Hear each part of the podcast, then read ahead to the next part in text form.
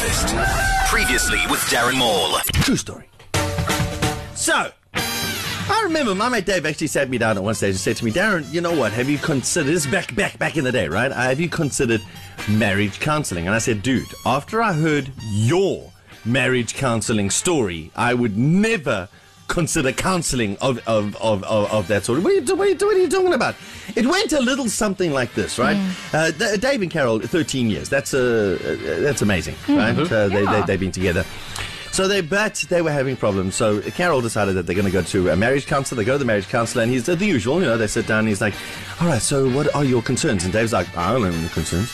And Carol, Carol starts, "Oh, oh, the neglect, the lack of intimacy, the emptiness, Doc, poor the loneliness." The feeling of being unloved and unlovable. She literally un- uh, offloads a laundry list Shame. of how her needs her needs are not being met. And after what seems like a couple of hours, the therapist stands up and goes over to Carol and he says, "Please stand up." And she stands up. And he puts his arms around her and he starts giving her like a like the, the most passionate kiss. What? He kisses her. Really? Like Christian Grey, Fifty Shades of Grey stuff here. The most passionate kiss you have ever witnessed. And then he steps away from her, and Carol just sort of like sinks into a chair, and she's she's uh, you know in a stupor. She's just like she doesn't know what to say, and she's just like gobsmacked and just dumbfounded.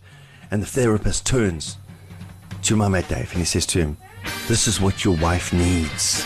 She needs this kind of loving at least three times a week. Dave, can you do this?" And Dave's like, Yo, um."